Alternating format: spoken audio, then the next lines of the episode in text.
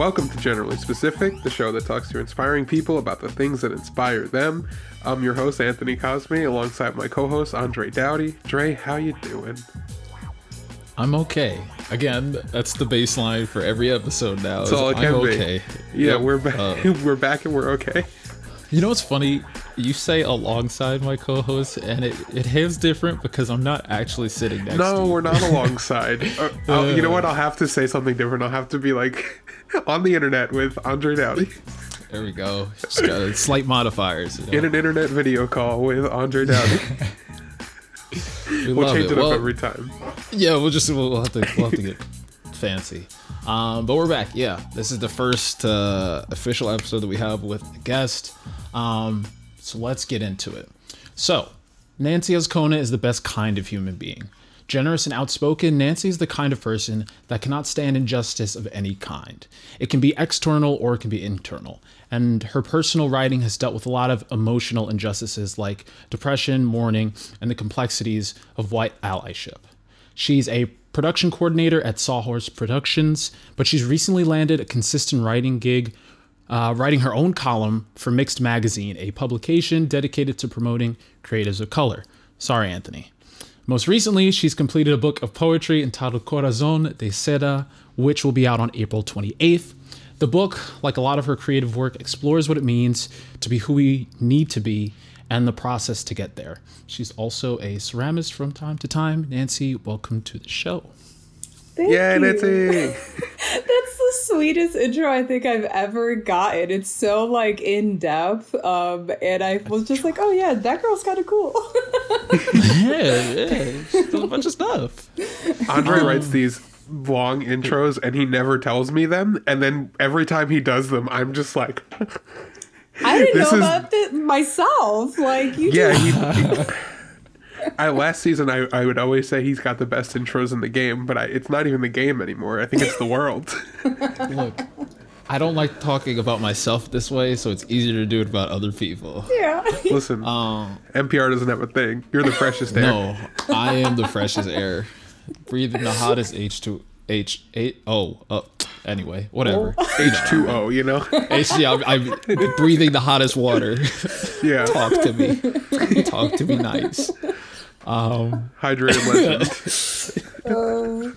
The only man who's breathed water ever. So this is it. We just riff for an hour, this- I think. Yeah. yeah, yeah, yeah. I'll just jump in when I can. Yeah, we go for a water bit, you know?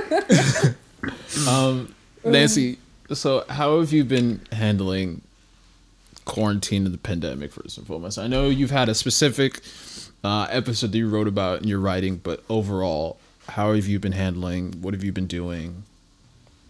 Yeah, so I mean, yesterday, was it yesterday? Yeah, yesterday, which would be March 12th, was like a year for me at least since we got down on like pure quarantine times. Um, and I did some reflecting because it's been so hard, but I've made so many strides during this time too. Um, you know, I I lost my aunt during um, the pandemic too, which was one of the closest aunts I had, um, and then which like put me into a spiral because it made me think about my mother and her mortality and everything. So I was going through rough times there, and then also um, struggling with an eating disorder during a pandemic um, is not always fun. It's not fun, period. But you know, when you're that isolated, it's a it's a bit scarier. So um, I was going through that um, quite a bit and reflecting in in that part. But at the same time, I've released a book. I got a new job during this time. Um, I learned how to roller skate during this time. So I've had like really, um, really large ebbs and flows. Uh, and it's been interesting. I, I don't think I, I would be able to handle these things if it weren't for the privilege of having a job, if it weren't for the support system that I have, and honestly, my therapist. so I have I have a lot of factors on my side, even though I have a lot against me too. So, uh, I guess let's talk about the book first. Um, the book is a collection of poems written over a specific period of time. Uh, some of it from your your younger years. You you mentioned previously before we, we got on. Um, We got a sneak preview. yeah. so exclusive. so happy. um, what was what's the origin point for the book? Yeah, so I would say around 2014, 2015, when I started writing um, poetry a little bit more consistently, I was like, I'm, I'm going to write a book one day, or like, I want to write a book one day. Um, just because like that, that felt like such a, a catalyst to my journey is just like, once I write a book, everything's going to change, um, which kind of feels like that, to be quite honest. Um, so around that time, I think I was like a junior or a senior in, in college when I started doing that. Um, and then I didn't, I spent years not focusing it on too much. The most poetry I think I would write within years was in April, which happens to be National Poetry Month as well. Um, so uh, it, I would only really write poetry then. And then I took a workshop with um, Desiree. I don't want to mention her last name simply because I will butcher it, but uh, her, her first name is Des. Um, and it was a fall workshop last year. Um, and I learned a lot about myself, about my writing style, and uh, really fell in love with poetry again. Um, like truly fell in love with poetry again because I it's my life now. Um, when I'm not working, it's poetry or writing in general. Um, and I had a one-on-one with her because that's what the workshop offers is one-on-one with Des, and she has also written poetry. She's spoken word artist. Um, and I mentioned that like I had a manuscript going and I wanted to release it one day. And actually, the manuscript title then was Pillow Talk, um, because a lot of my poetry tends to be written in bed, like at late hours, because that's when usually inspiration would strike. Um, and then I did research, and there's a bunch of books called Pillow Talk, so I no longer wanted to do that. um, but uh, actually, Corazon de Seda was my uh, Twitter name for forever. It's still my Twitter name, but it, has been my Twitter name for such a long time, and uh, I was like, that's my book name because in English it translates to Silk Heart and i am um, a big believer of like being strong and you know being that that person for yourself being your own champion. But i never like the idea of having your heart turn cold because of this world. And it's a, it's a more difficult thing to do than said.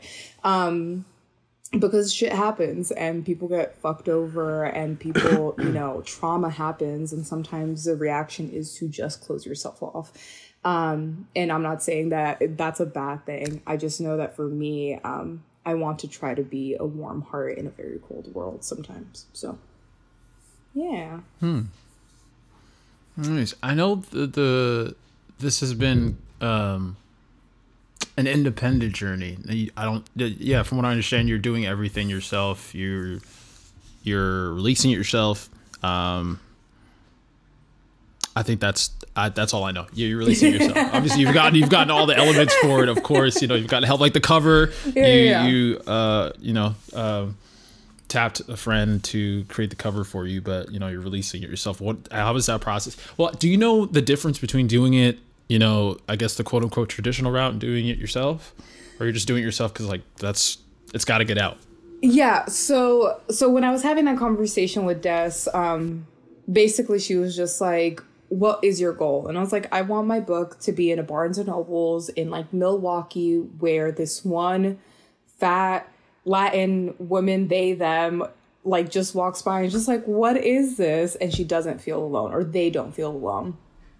And then she's like, that's possible. That's completely doable. She's like, but you got to release a book. Like, you got to release it for that to happen.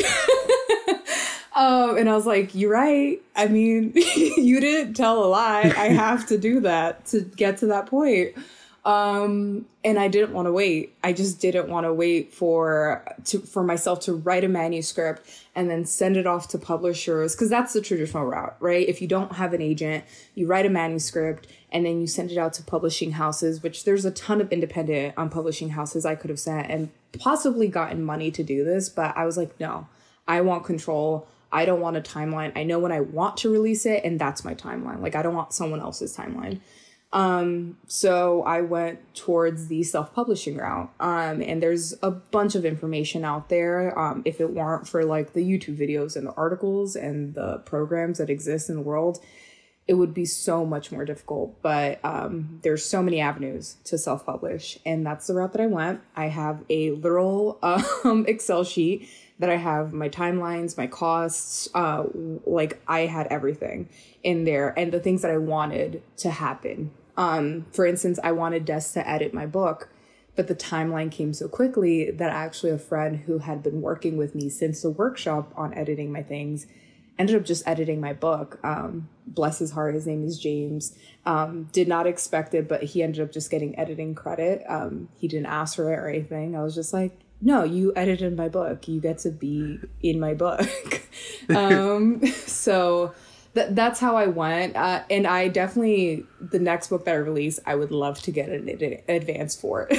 like it is a lot of um, it's a lot of labor, right? It's basically my second job right now. Um, is making mm. sure that I get this out. I promote it myself pretty much. You know, I have friends who have a larger following that promote it for me, and I'm so thankful for them. But I had to take the initiative on promoting it. I had to take the initiative on sourcing um, the work for hire. So like the cover artist, uh, my friend Stephanie had to like seek her out, get a timeline to her, grab like invoices. So I had to do that. I had to be a timeline for myself too because with a full time job, it's incredibly difficult to focus on this sometimes. So I ha- I like had a deadline that I didn't hit um, and it was driving me crazy, but that's because my work was so busy. My nine to five was so busy that I just didn't have time to hit my deadlines correctly. Um, but yeah, it's it's a lot of labor and it's a lot of work. Um, but I want this. I really want this to happen, and um, I'm I'm excited for the release because I want it to be off my hands already. But until then, um, it's mine, and I've been looking after it um, for much longer than just this fall. You know, M- most of these poems are from that original manuscript, Pillow Talk, and then there are um, a handful of poems that I wrote specifically for this book. Hmm.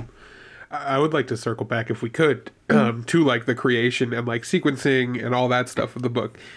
Uh, when you decided, you know, maybe after the workshop that this was the route you wanted to go, um, was what was that like? Did you did you have that manuscript already in line with like, okay, these are poems that I would like to include in this book, you know, because you had the pillow talk already laid out, or was it more like you know, pouring through the archives of your old work and kind of pulling stuff out because that's a journey I've been on recently in quarantine. it's just like r- like digging through archives of old stuff, and it feels uh, it feels a lot.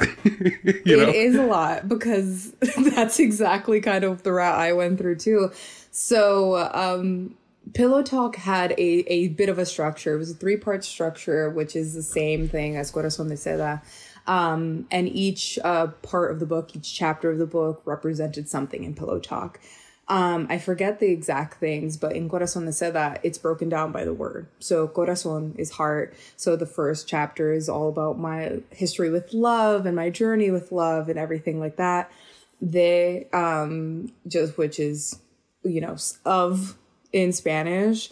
So I dedicated that part to the self um, to you know my journey as a person. Um, you know, I have a poem about uh, the black squares that happened of June 2020 there, um, but I also have um, a, a, poem I, I think about my brother in there, and then Seda, which is the silk part, I dedicated to my family.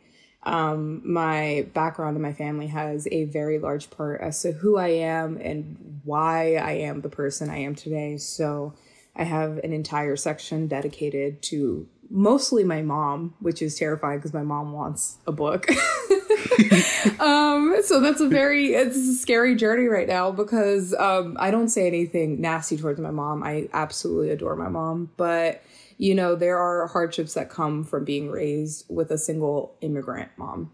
Um, so I do explore that in the Seda part. Um, but yeah, I, I went through archives. Like I said, I think Seda is the most fresh um, section of the book. It's one of most mm. of the poems that did not come from archives.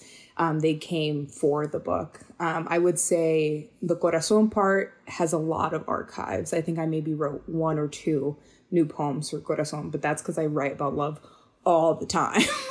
so I was just like, I don't, I could just workshop some of these older poems and be able to put it in this book. Um, and then the self part, they um, has a, a like a 50 50, I think. I wrote some of them for the book, and then I wrote, I had already some of them in archives and whatnot. I mean, I love how literal you break down the entire name into the three sections of the book. I think that's a really, really interesting and like great choice. Um, yeah. And now I'm also wondering, it just kind of sparked another question of like, um, when you're selecting a poem to be like a part of something, as opposed to a standalone thing, um, does does that kind of affect it too? Because again, I'm I'm uh, thinking about books a lot recently, um, especially like preparing for this, just looking into stuff. Um, I've just been thinking about how work lives when it's a project as opposed to standing alone. You know, so you know where does when it did was it i guess the thing i'm trying to ask is how did it feel when it was all together and you could kind of like concisely see like oh this all works so well together you know as opposed to individual pieces? Yeah i i would say i'm thankful that i write um poems that feel like they need to be performed um uh, so what i did is actually um when it was all done, I read through it like several times and I like read it out loud several times. And until like reading each poem after the other felt like, oh, this feels streamlined, this feels right, is when I was like, okay, this is the collection of work. So, for instance, I had a poem in there that I wrote for a specific section. And when I was reading it out loud with my editor, I hated it. I absolutely hated it. I didn't want it in the book. Every single time I read it out loud to my friend James, I was just like, I don't want this in here. I wrote it for the book, but I don't want this in here. Um, so it, it was very much that. It was me having to physically basically live in the book and be like, all right, this works, this doesn't work. Um, but yeah, that's how I ended up doing the collection of works. When it comes to standalone projects, I kind of do the same. I read it out loud, and there are poems that I could have included in this book, but they are so strong alone, in my opinion, that I rather just release them in the world now. Um, or like right. just put it out now instead of having to wait for a book to see it and whatnot. Because I know that I'll be able to write for the book. I know that I'll be able to fill this up. But when something speaks to me in the moment, I'm like, okay, I just need to release it. It's the same thing with this book where I couldn't wait for a publisher to tell me I was good enough. I had to release this book because I didn't have a reason not to. So, yeah. Yeah. Yeah, I feel like I feel like the analogy or the the parallel here is like having a at least directly for you, Cosme, is like having a like a photo book what does a photo book mean? Or like a collection of photographs? Are you doing it for a specific thing? Is it supposed to capture your work from just a specific period?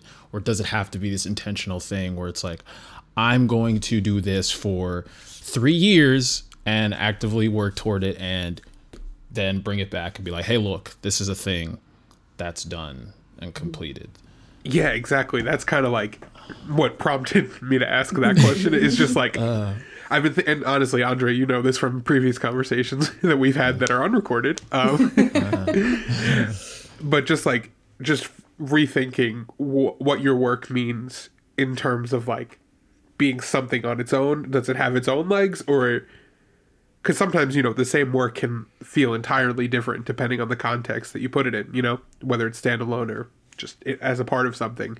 And I think mm. that the work that's a part of something tends to be really beautiful when it has the rest of the the project to support it. You know what I mean? Yeah, for sure. I would say um, I I have that with poetry a lot, where there's a line that I'm fixated with. Like I want that line to be the poem, and sometimes I can write words around that line that support that like gut punch, and then sometimes I can't like I have a poem in here that's just simply a line because I could not figure out what around it would support it that is the poem. Um, you know, it some people like to call those poem tweet poems. I don't have many of them in my book because I'm not a big fan of them, but with that one um, was an exception because um, it felt very uh, floaty and like renaissancey. So I was just like, yeah, you can be fine. I love that. I mean, because that's boiling it down to its simple, simplest. You know, it's just like this phrase means something, and mm-hmm. it, it it has weight on its own. And, yeah. You know, you know, you stress the importance of words or phrases, and just that's such a statement to just put something. That's it. You know, there's no more context to it. This is what it is, and I love that. Yeah. Thank you so you've got so you've got poetry where you've got words. Uh, but you also are a ceramist and that yeah that it's a different it's a different beast because it is it is dependent upon shape and form. Um I, I guess I mean I'm coming to this this I, like this thought now. Is that what attracted you to ceramics uh, or am I just like going out on a limb just because I've just made the connection in my brain? Um, I think a, a little bit you've made a connection in your brain. um, so I I started I I, I Andre, did, you were wrong. Yeah. I mean, I mean beautiful. Just tell me. it's beautiful, but um, but no, I I didn't go there. I'm sure that now when I I do it, I definitely think about it in a bigger context. But when I began um, uh, doing ceramics or throwing on the wheel, it was mainly because I needed something to do with my hands um i i needed something that was going to give me instant like satisfaction which pottery does you know? You put a ball of clay on the wheel and then you get a plate or you get a vase you get a figure um it, within like minutes. So that was my real reason to go into it is that i needed something to do with my hands you know? Living in la I, am originally from New York, where you guys are from. We met in New York and everything.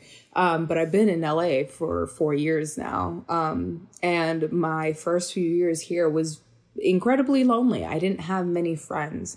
Um, my life was very much just my work. So I took that um, hobby on to give me a reason to leave my house, to, you know, explore an artistic avenue that I had loved before because I did 3D art in high school and I wanted to continue it. And what I love about um, throwing on the wheel is that you can't do anything else. Your hands are covered in clay. You like, you can't scroll through your phone. You can't, like, you know, so that's what I really love about ceramics is the isolation it causes, but like it's a beautiful isolation. It's not like, oh, I feel very lonely. I'm just alone. Um and and I like that because I think we you know, especially in this year, we've had to be alone. And this is like the first time a lot of people have had to be alone with themselves in a very long time, if ever. Um and and that's what i loved about ceramics and and that took me to a place where i'm just like it is nice to be with myself. You know sometimes it is hard for people to be in with their own thoughts. They don't like it. But ceramics brought that peace with me because there was patience that went into throwing ceramics. You can't you can create something quickly but if you don't do the right steps it's gonna come off like wonky it's gonna fall over it's gonna collapse within itself um, so you have to be patient with the vessel. You have to be patient with yourself because when you're learning, you're not gonna get it from the like right from the beginning. Um, so yeah, ceramics is poetry in itself because there's such a beautiful process that goes into it. Um, but it's not how or why I began it. Um, but the process is very beautiful. I literally, it was a terrible segue to ask you that question of how you started, but I was just like, "Whoa, brain blast!" But, so forgive me for that. Segue, it's okay. oh. I mean, yeah, I do love what yeah. you said. Oh, sorry. Go ahead, Andre. No, you're about to say what what I'm thinking, so do it. Why are we? Do you want to say it at the same time? No, no, we're not doing that. Absolutely um, not. Now you have me second guessing what I was going to say. Oh no. oh no, we're gone. We lost it all. No. Um, okay. Well. Oh, you got it. I got it. I got it. I got it. Go ahead. I was gonna bring it, uh, relate it back to, I guess, what I've been doing because that's just that's all I can do at this point. You know, I do think there's something so like great about like, I guess in these times you you are isolated a lot of the time, and like forcing yourself to be comfortable with yourself is like something that, uh, like you said, like you said, Nancy, like everyone had to deal with that at some point during this quarantine and COVID times, um, and it's really beautiful when you finally get that thing that lets you be comfortable with yourself or find that thing that helps with it. And um it's so beautiful to like it's a nice thing to not be distracted and to just be focused on doing something but you're completely on your own. Like i uh recently you know i feel comfortable like kind of going out and making photos again of people. Um and for the longest time i used to go out with like noise canceling headphones and just like zone into myself and i've completely stopped doing that because i'm like i'm tuning out a lot of stuff and i'm just distracting myself with music or a podcast and i'm like i can't do this i can't focus fully on what i'm doing and I heard this like uh I read this Brian Eno interview and he's just like, Yeah, I can't stand when people go outside with headphones on. It's like you gotta listen to the world. You gotta see the world. So I took the took the advice of Brian Eno and t- took out those headphones and I feel like it's made such a difference because I'm just like I feel fully present now, not like in my own head or anything. And even if I am in my own head, it's thoughts that I'm like fully comfortable with, or thoughts that I want to explore artistically, or you know, creatively, or whatever. You know, and it, it's it's opened such a nice avenue, and it was so nice to have that realization, and it's really uh, inspiring and nice to hear that you kind of found the same thing, or it sounds like through through th- to throw in throw in throw in the throw in yeah, the wheel. throw, throw, Throw in in the wheel. Yeah. throw in the I love that phrase. I really I like like throwing in the wheel.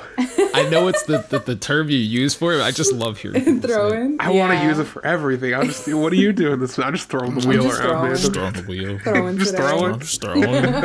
you know, yeah, I've been I've been like hanging out with gamers so much that like throwing has such a different context. Like, Just throwing. it's like it's like Is it losing? yeah, yeah. Like if you're gonna throw the match, like oh, you're you're giving yeah. up essentially. Yeah. But, uh, yeah. It's you know it's funny. I I I feel like yeah, it, we're, it, the, the, this this idea of like having to isolate and not in the way that everyone has, you know, social distancing and isolating in that way, but but isolating in a way that a you learn how to be comfortable with yourself, but b you know, as you mentioned, Nancy, like doing something with your hands. I think a lot of us are doing stuff with our hands. It's just in a realm in which doesn't require our full attention or or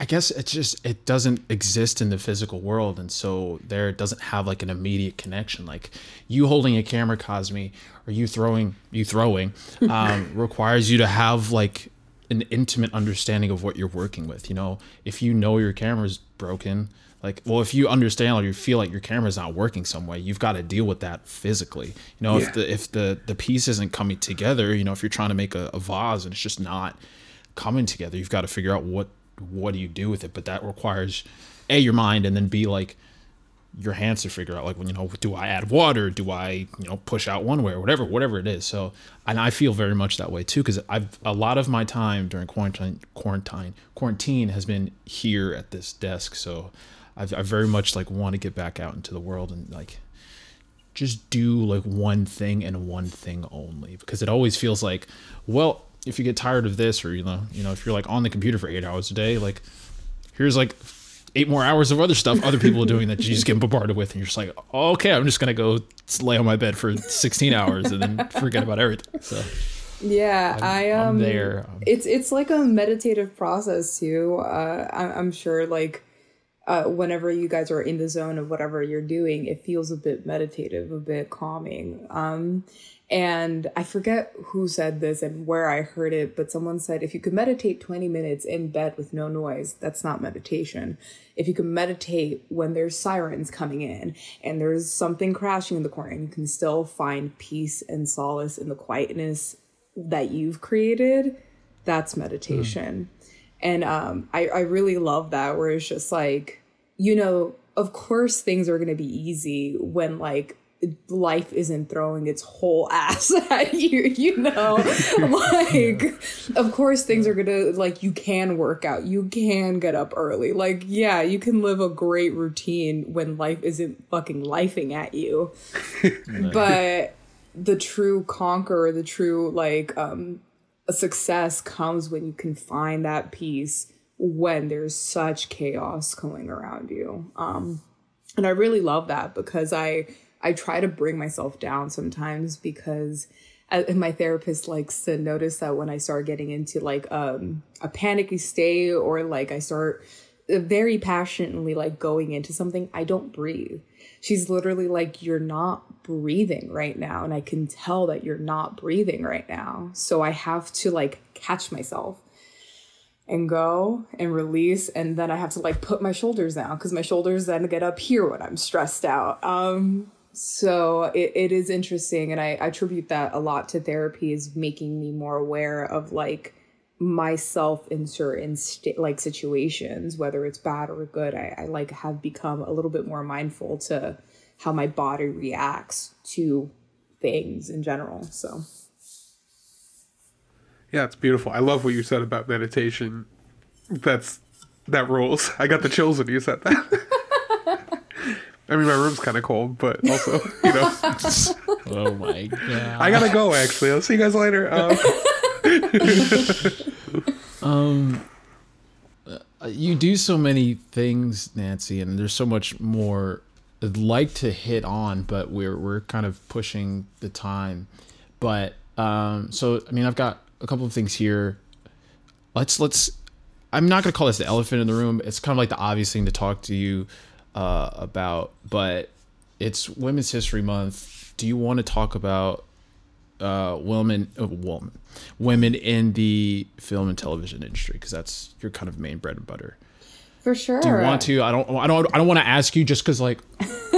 you happen to be the woman here, and it's Women's History Month. Like, you don't, do you want to talk? You know, because no, like I know people who this. I know, like, I know people who hate that that like on the nose engagement like to to like call it out so specifically. It's like the same way that there's black history month. Like why do we have to spend one month to do it? You know obviously it's it's an experience you live every day. So if you want to talk about it i will open that door. I don't want to be like please talk about it because it's women's history month and you're a woman. Yeah yeah i'm down to talk so. about it. I think i recently just shared a stat about um c-level suite execs um and the comparison. yeah, of who's white and who's male in the industry. Um, yeah, I'm always I'm always down to talk about things like that. So then just I just I guess like the the boilerplate stuff, like your experience, and then I guess when you're working or looking for, I know you you work full time, but if you're ever looking for, you know, just side projects to work on, what are you looking for specifically? Are you let me leave it there. Let me leave it there. so just I guess what are you looking for in, in in the work that you do? Yeah. So I would say my my overall um, want in this industry has definitely shifted in this quarantine. There's a lot of things that like came to realization for me in this industry, um, and work was a, a very big part of it because I gave my all to my work that like my nine to five basically in this industry, which is what you what feels like you have to do to succeed in here. And I think what ended up shifting my mindset is my history in the industry. So I've been working in the industry since 2016. So I'm heading on to like my fifth year working in, in this industry. Um, and I started like most production people do. I was a PA, um, and I've worked my way up to production coordinator, and I've been able to do really great things. Um, that being said, I'm usually the only person in the room that looks like me. I'm usually the only person in the room that can speak Spanish. I'm usually in the the only person in the room that like gets asked to translate something. So, you know, it it is um, frustrating because that shouldn't be the case. Um, and what I've taken upon myself basically to do, I am going towards a, a, position where I get to employ people. That's what production management really does. That's what line producers really do. They can um, employ the crews. so what I've taken upon myself is that hopefully when I get there and even the small chances that I do to like gather resumes, I make sure that there are resumes and um, reels from women or they thems non-binary people that look like me or have had experiences like me where you know I didn't grow up in the industry. My mom uh, is a chef. She like came here when she was 20 my dad's an immigrant from Dominican Republic. Like he does like landscaping. So like I had no connection to these in, in this industry until I went to community college. Um, so I, I had to build my own network. And even that's like a whole subject I, I uh, don't care for because I think networking is so disingenuous. It's um people just having you in their little like uh Rolodex of I if I need something, I'm gonna contact this person and I never like that. You mean like you just I feel it feels dirty. You just want to use me. I don't like that. So I only hire people that I know that I can vouch for. And you know what? I support them. Most of the people that are in my Rolodex, I can genuinely say are my friends because it does it feels right that way. I don't want to hire so and so because he's the nephew of the CEO and it, they they can go anywhere they can literally go anywhere. There is a space for them in this industry anytime. There's not many spaces in the industry for us. So, you know, it's a it's an interesting journey because I've definitely have had to keep my mouth shut. I've definitely have had to keep my emotions in check under, you know, white management you know, privileged management, uh, whether they're white women, white men, or just privileged in, in their level of uh, executiveness. um, but yeah, I, I've had to stay quiet a lot. And um, I'm thankful that, you know, my last job, which was at Smosh, um, gave me a voice. And when I felt like something was wrong, they, I like, I was able to say something and they would listen, you know and with this newer job i've learned a lot so i am able to like put my foot down and create boundaries basically um and i think that's as like a woman in the industry it feels very hard to be able to create boundaries because you uh, Olivia Pope's father in Scandal has a has a little quote that I love because it feels so true, and it's we have to work twice as hard to get half as much. And it's always felt like that um, where i feel like i've had to work twice as hard i've had to break my back i've had to lose sleep to like feel like i'm worthy in a company when joe schmo can like walk in and get a job. You know there's a stat out there um, i don't remember how accurate this number is anymore but i remember reading it where it says men apply to jobs that they're only 60% qualified, or there's like a larger percentage of men that apply to jobs that are only 60% qualified, whereas women rarely apply to jobs that they're not, I think, like 80% or more qualified for. It's ridiculous. Like that's it it doesn't make sense in my head why we have to do that. So I'm just like, hey, just go for the job. Apply for it even if you're not qualified. And if you're not qualified, you might not get it, but it doesn't hurt to try. Hmm. Hmm. Well, there's there's so much more we could talk about on the general side, getting an idea of or more of an idea of what Nancy is. but in sake of, of, keeping the podcast, you know, organized, uh, we're going to take a quick break and we'll get back to the specific th- specific side of things here on generally specific. Generally they were talking to a cat now. Hey, generally, generally come here, come here.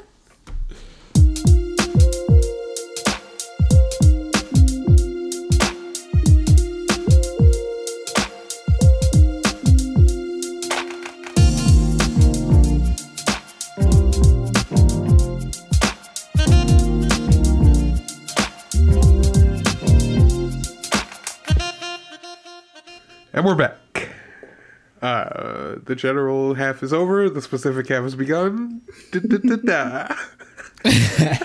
Yeah. So for for those who are new to the podcast, uh, we split the podcast in two halves: general side where we get to know the guest, the specific side where they bring something to the table, something that has inspired them, inspiring them currently.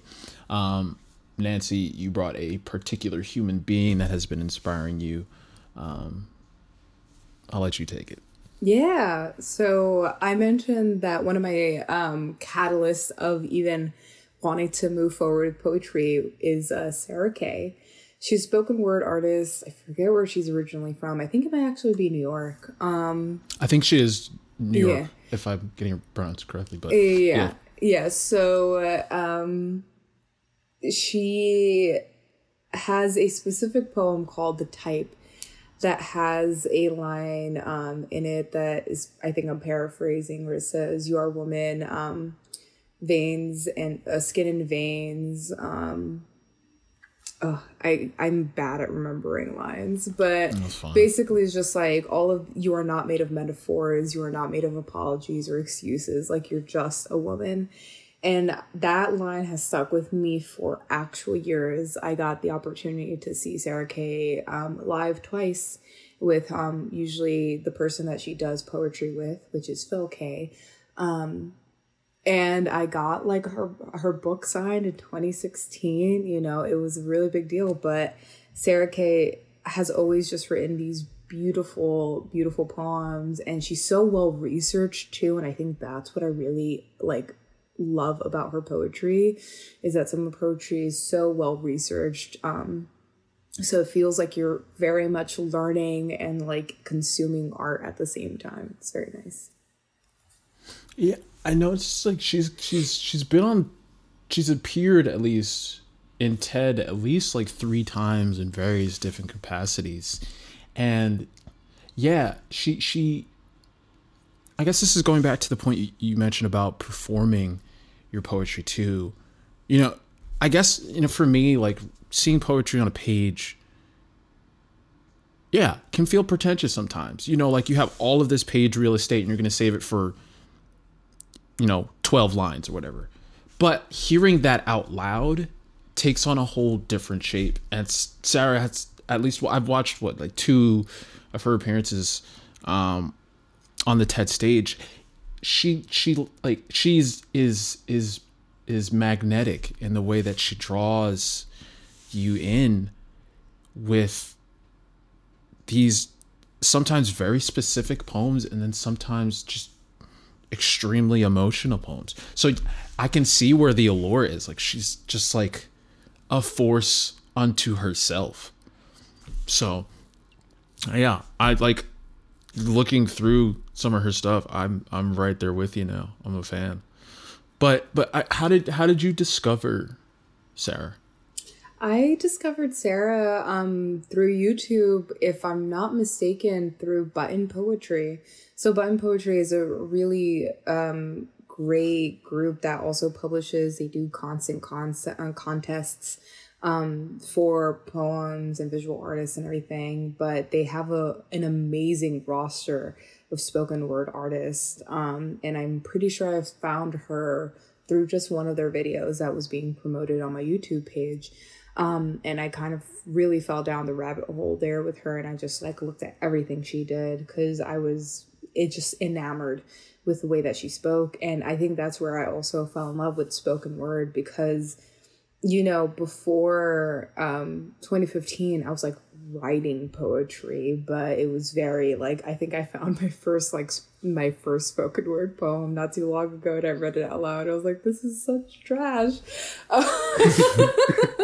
um, but you know, I um when I started discovering spoken word in a larger sense through button poetry, it um it really like shined a light on poetry with me. I think I have on my pre-order page note reading poems aloud will help you connect to them because I mm. know that when I read because even with workshops I still take I think workshops anywhere between once to three times a week for poetry it's like my after mm. work activity um and if I don't read one of the poems out loud it almost never hits for me and it sucks because this poetry standalone is amazing but I, I feel like I need to speak the words out for me to connect.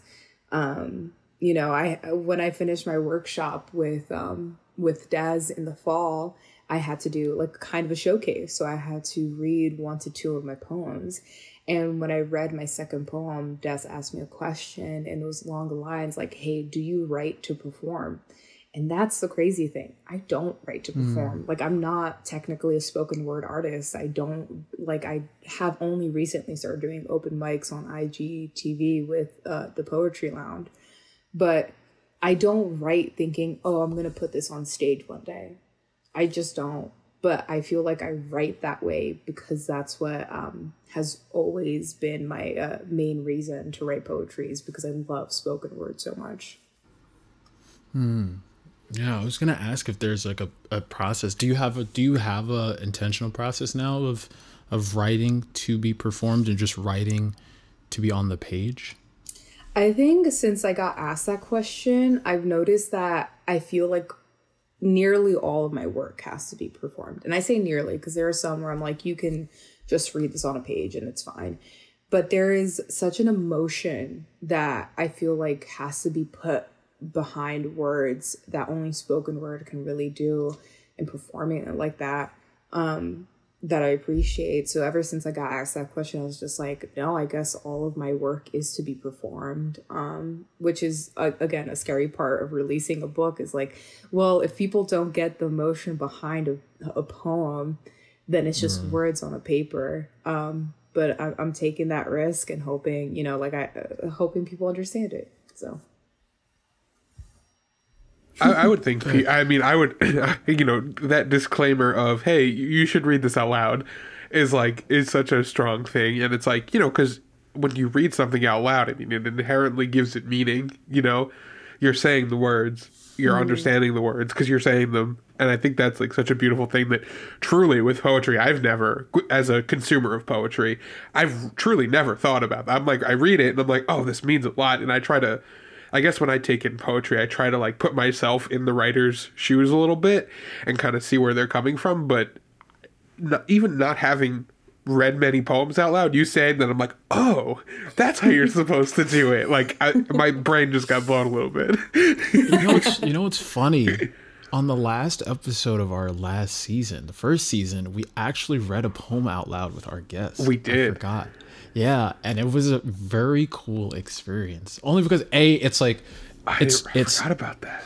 Yeah, it's it's a cathartic experience to actually you know put sound and, and like texture to the words, but also to do it in a room with two other people who also have a, like a specific delivery and uh, a specific interpretation of things. Like it was a fun exercise for all three of us too. Um, yeah, half I'm joke, down half to do that exercise with y'all. That would be really fun if we if, we, really, if we if we end up maybe we send off the podcast that way. That could be cool. yeah. Maybe. We're just riffing now. We have we have a plan. this is not off the cuff at all. well, well I, w- I would ask a question real quick. Mm. Is there any intention of doing an audio version of this or like providing audio sound bites of specific pieces? So um, I am planning to at least read one or two of my uh, poems uh, leading up to the end of the pre-order date, which is March 27th. Uh, I believe March 27th. Um, but yeah, I, I want to, that that's the plan, uh, to just give the audience, it's so weird to say that. uh, but you know, people that yeah. are, are buying my book and are interested in buying my book, um like a, a feel as to like what my meaning or my emotion is behind a poem. So yeah. Cool. Cool. Yeah. I'm all about sound now. I'm all about sound now. No it's, it's weird. Yeah. real sound I've, guy. Like, real yeah. sound. No i'm the first but yeah. Ah ah that would be very interesting. And you know what too? This is now to just toot your own horn. Um you know we've been hanging out and talking throughout the pandemic um, and I think I dropped in to was it Khan's Discord? Mm-hmm. Yeah, when you were working, you were just doing an exercise. Um, uh, yeah, and part of your process was you just read it out loud to us because I guess yeah. Now now learning that that that feedback, that hearing that out loud is kind of an important process of it. So yeah, yeah I'm I'm all for it if you do it. Yeah, listen, I have the literal version one of the book right here, so let me know.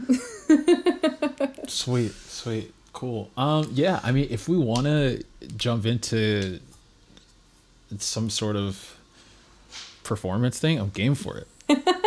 Let's just do it. Let's just go. Just dig it. Yeah, Let's yeah. Do you have. Do you have something? Yeah, let's see which. Yeah, I we'll do. want. We could do that, and Andre and I will shut up.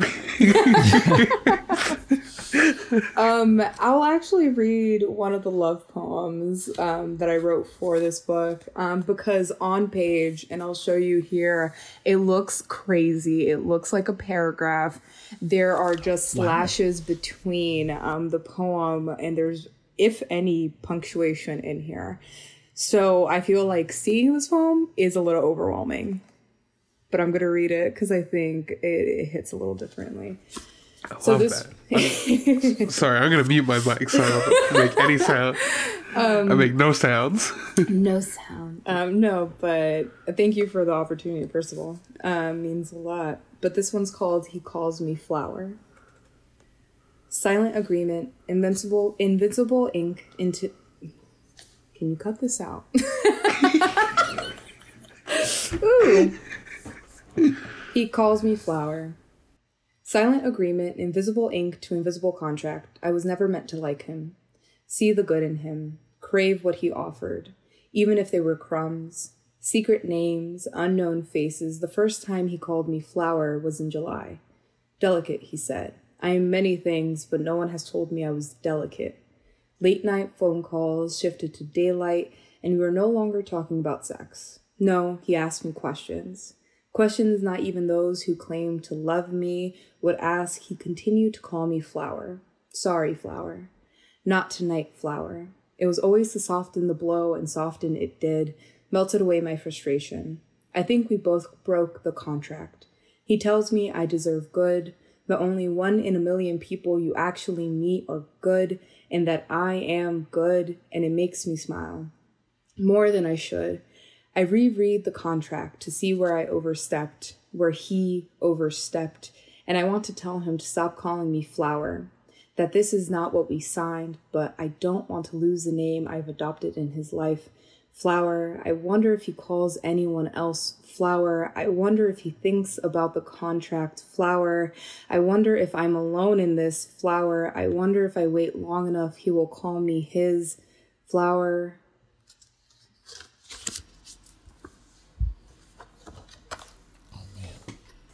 This is beautiful. Man, I feel- Oh. It feels like a cliffhanger. It does. It really does. Yeah, so that's that's a poem, for instance, that I know is going to be hard to read. And I, I got feedback from my editor that was just like, would you think of formatting it a different way? And I was like, no. it mm-hmm, doesn't mm-hmm, feel mm-hmm. right when you format it differently because the slashes are isolating certain words. So, for instance, flower is almost always isolated by slashes in this poem, as well as contract. Uh, crumbs is like isolated in this poem. So, reading it, I know, feel like seeing it on a page might seem overwhelming, but there's a reason why I want to keep it like this. Um, so yeah, it's um, it's one of my favorite poems in this book. I really love it. I love how and and exactly how you performed it was so beautiful. It feels like um, to, it just felt like you know you can really join in on this like long trail of thoughts or like inside and the flower motif just constantly ringing back at you. I really loved it. I thought that was so beautiful. Thank you. It reminded me of something.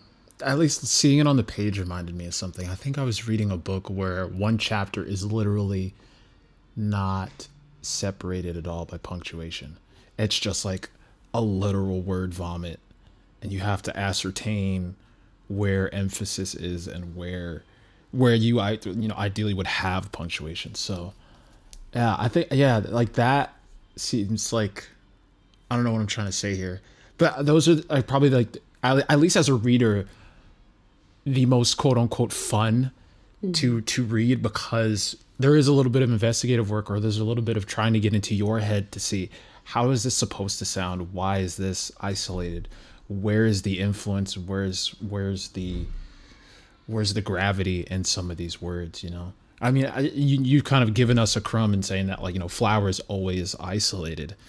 You know, now we have to do the mental gymnastics. Why is that? You know, etc. And then you, you may give us you know clues and, and what, what am I making? What's the crumb? who who leads the crumbs? What what illusion am I doing there? Or Oh, metaphor? analogy. I forget what. Yeah, what's the analogy there That's not Goldilocks, right? Who oh, who leads the crumbs uh, to? um, Why am I doing a breadcrumbs analogy? Who? there, there is a, like a, a fairy tale where someone does leave crumbs. Yes, There's yes, some. yes, yes. Yeah. We're all on the same page. All right, cool. Yeah. Andre derails again. We're all there at least. yeah, we all we all have remember. Um, but yeah, no, I, I think that's another reason I love poetry. I think recently in one of my workshops, we read a poem by uh, a, an author named Sheila Sadir, I think, um, called The Man Holds Open a Door. Um, and it's such a beautiful poem. Um, it's stunning. I definitely would recommend uh, reading on your own time. It's on a website called Juked Um, but it it's one of those things where uh, I think the repeating word in there is the man. And we were interpreting it in my class where it's just like, oh, is this a literal man? Is this a system of oppression? Is this the system? Is this the cops? You know, it is um, a beautiful poem, but that's also the thing about poetry is that it can mean a million different things depending on the reader you know, I can give you like the exact reason why I wrote that poem, but also why would I? I want you to be able to take that poem and, you know, feel something of it, whether it's relating to your life or just because the poem made you feel something. Um, so yeah, uh, I, I, yeah, I, I really love poetry because there's just so many things that go into it. That's beautiful. I, I keep saying beautiful, but it's the word I keep coming back to. You know. Yeah, true. I'm sorry. um, let's get in. Yeah, let's let's let's let's let's let's let's rat, let's let's use words. Let's You wrap land this this up. thing? That's what I meant. To, yeah, let's land this plane. All right. Okay. Um, Nancy, what we like to do at the end of each episode here is um, ask you to recommend something that you've been into. Whether that it could be something as simple as like going out for a walk. It can be as complicated as uh I don't know, whatever a complicated thing is, you know, but like you, it could be a TV show, it could be uh, a book, an object, a thing. What are you into right now that you could recommend to somebody? Ooh. Um, I would say if I could recommend anything for anyone right now is to uh, put on some music. I like to put on music on my record player. Um, get into your comfiest pajamas or underwear and dance. It's literally one of the things that get me out of a funk. Um, is you know just letting my body move in whatever motion it wants to without thinking that someone's watching me because no one's watching me. So it, it's a really nice release. Um, and I also am just a, a big lover of music. It's very tied into poetry for me. So, you know, just put on some jams and, and let your body move.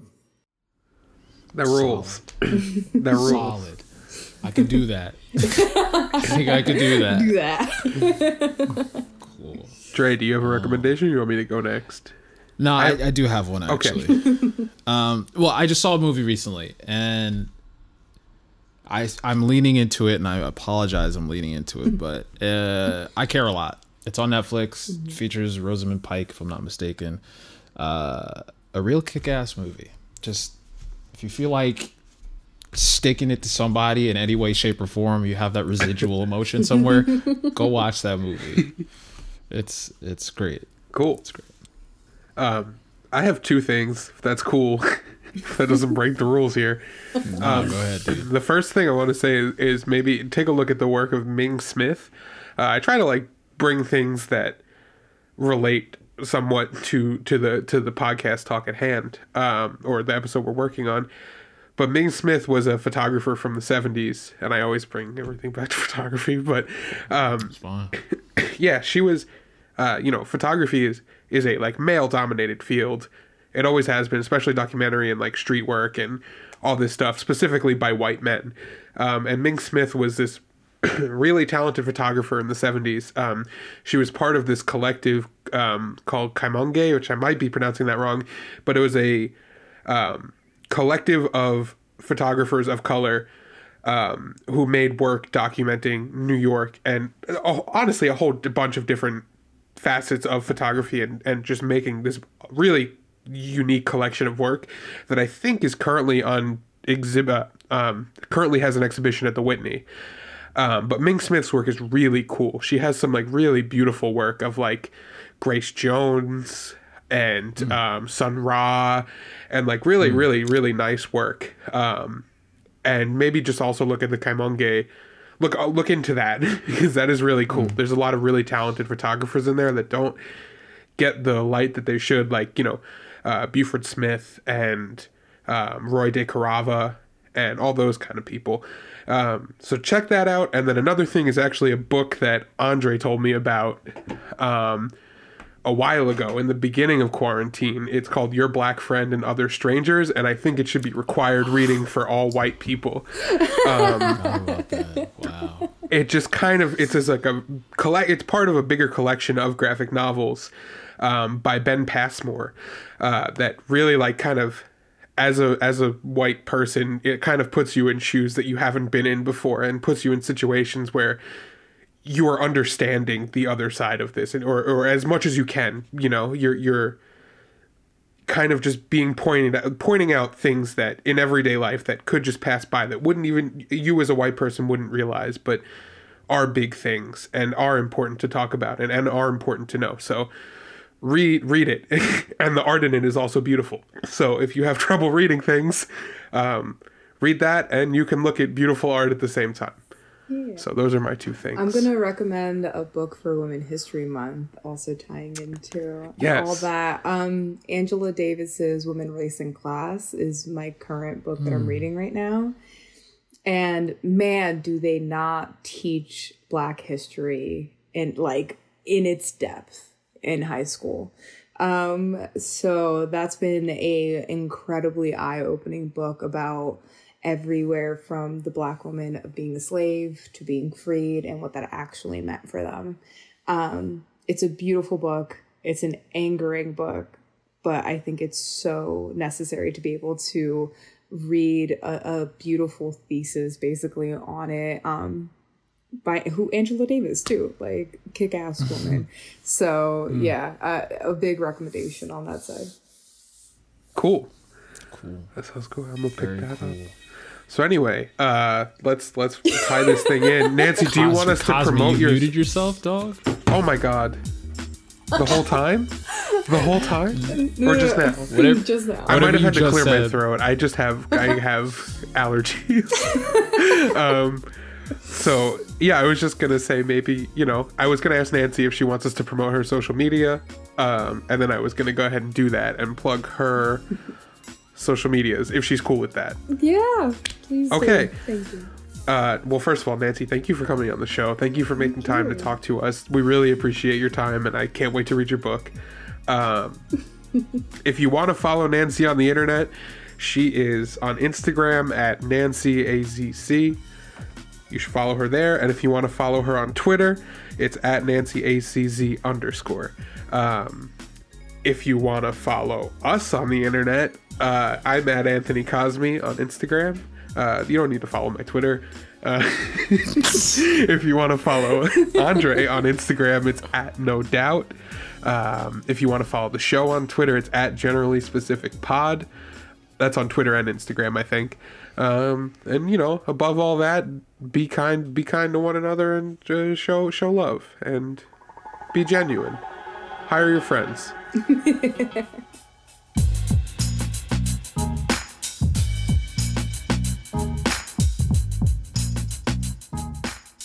Generally Specific is produced by me, Andre Dowdy, and Anthony Cosme.